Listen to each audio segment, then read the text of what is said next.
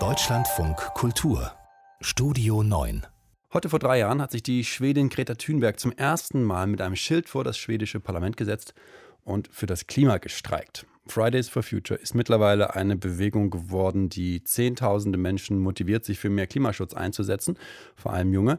Für viele Menschen, auch vor denen ein paar Junge, aber vor allem ein paar ältere, sind Thünberg und ihre Bewegung aber in erster Linie Schulschwänzerinnen bzw. Reizfiguren der allerersten Kategorie. Das stört Thünberg natürlich seit Jahren nicht, aber zum Feiern war ihr heute trotzdem nicht so wirklich zumute. Sophie Donges hat den Klimastreik zum dreijährigen Jubiläum beobachtet.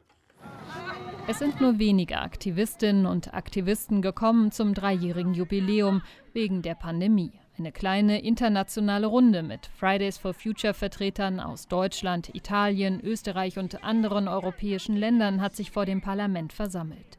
Kurze Clips werden eingespielt für die sozialen Netzwerke. Hier protestiert die Fridays for Future Bewegung, seitdem sie nicht mehr auf die Straße gehen kann. Mittendrin läuft Greta Thunberg auf und ab. Passanten fotografieren sie, rufen ihren Namen. Meist reagiert sie nicht darauf. Der Rummel um ihre Person gefällt ihr nicht. Auch wir sollen bitte nicht nur sie mit der Kamera filmen, sondern alle, die da sind, sagt sie noch. Vor drei Jahren kam die Schwedin das erste Mal hierher mit ihrem Schild Schoolstreik für Klimatet. Ja, inte mycket, om jag säger so. Seitdem ist nicht viel passiert. Wir haben immer noch eine Klimakrise, die Emissionen steigen an. Die Krise steht nicht im Mittelpunkt, aber auf der anderen Seite ist das Bewusstsein größer geworden und wir sind eine globale Bewegung mit Millionen von Menschen. Ein kleiner Schritt in die richtige Richtung. Die Pandemie hat die Bewegung ausgebremst. Nun plane man öffentliche Aktionen eben auf Sicht, so Thünberg. Dass die Welt schnell und entschlossen auf eine Pandemie reagiert, nicht aber auf die Bedrohung durch eine Klimakrise, das habe auch etwas mit der Berichterstattung zu tun, so die 18-Jährige. Bei der Corona-Pandemie haben sich die Medien an Tag 1 entschieden, sie wie eine Krise zu behandeln und deshalb haben Regierungen und Machthaber beschlossen, drastische Maßnahmen zu ergreifen.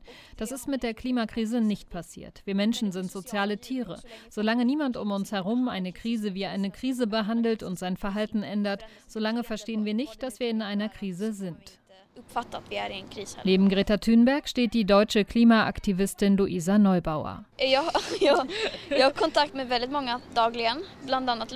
Ich habe mit ziemlich vielen Aktivisten täglich Kontakt, zum Beispiel mit Luisa, sagt Greta noch, bevor sie sich verabschiedet. Luisa Neubauer ist Mitglied der Grünen und die bekannteste Vertreterin der deutschen Fridays for Future Bewegung.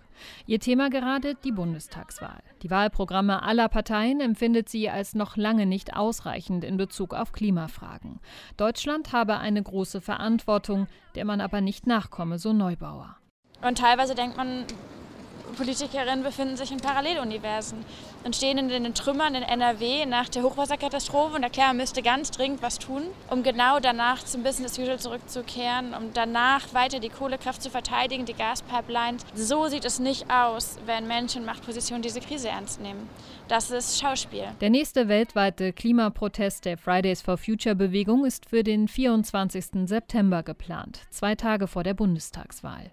Thünberg und Neubauer hoffen, dass trotz der Pandemie viele Menschen auf die Straße gehen können.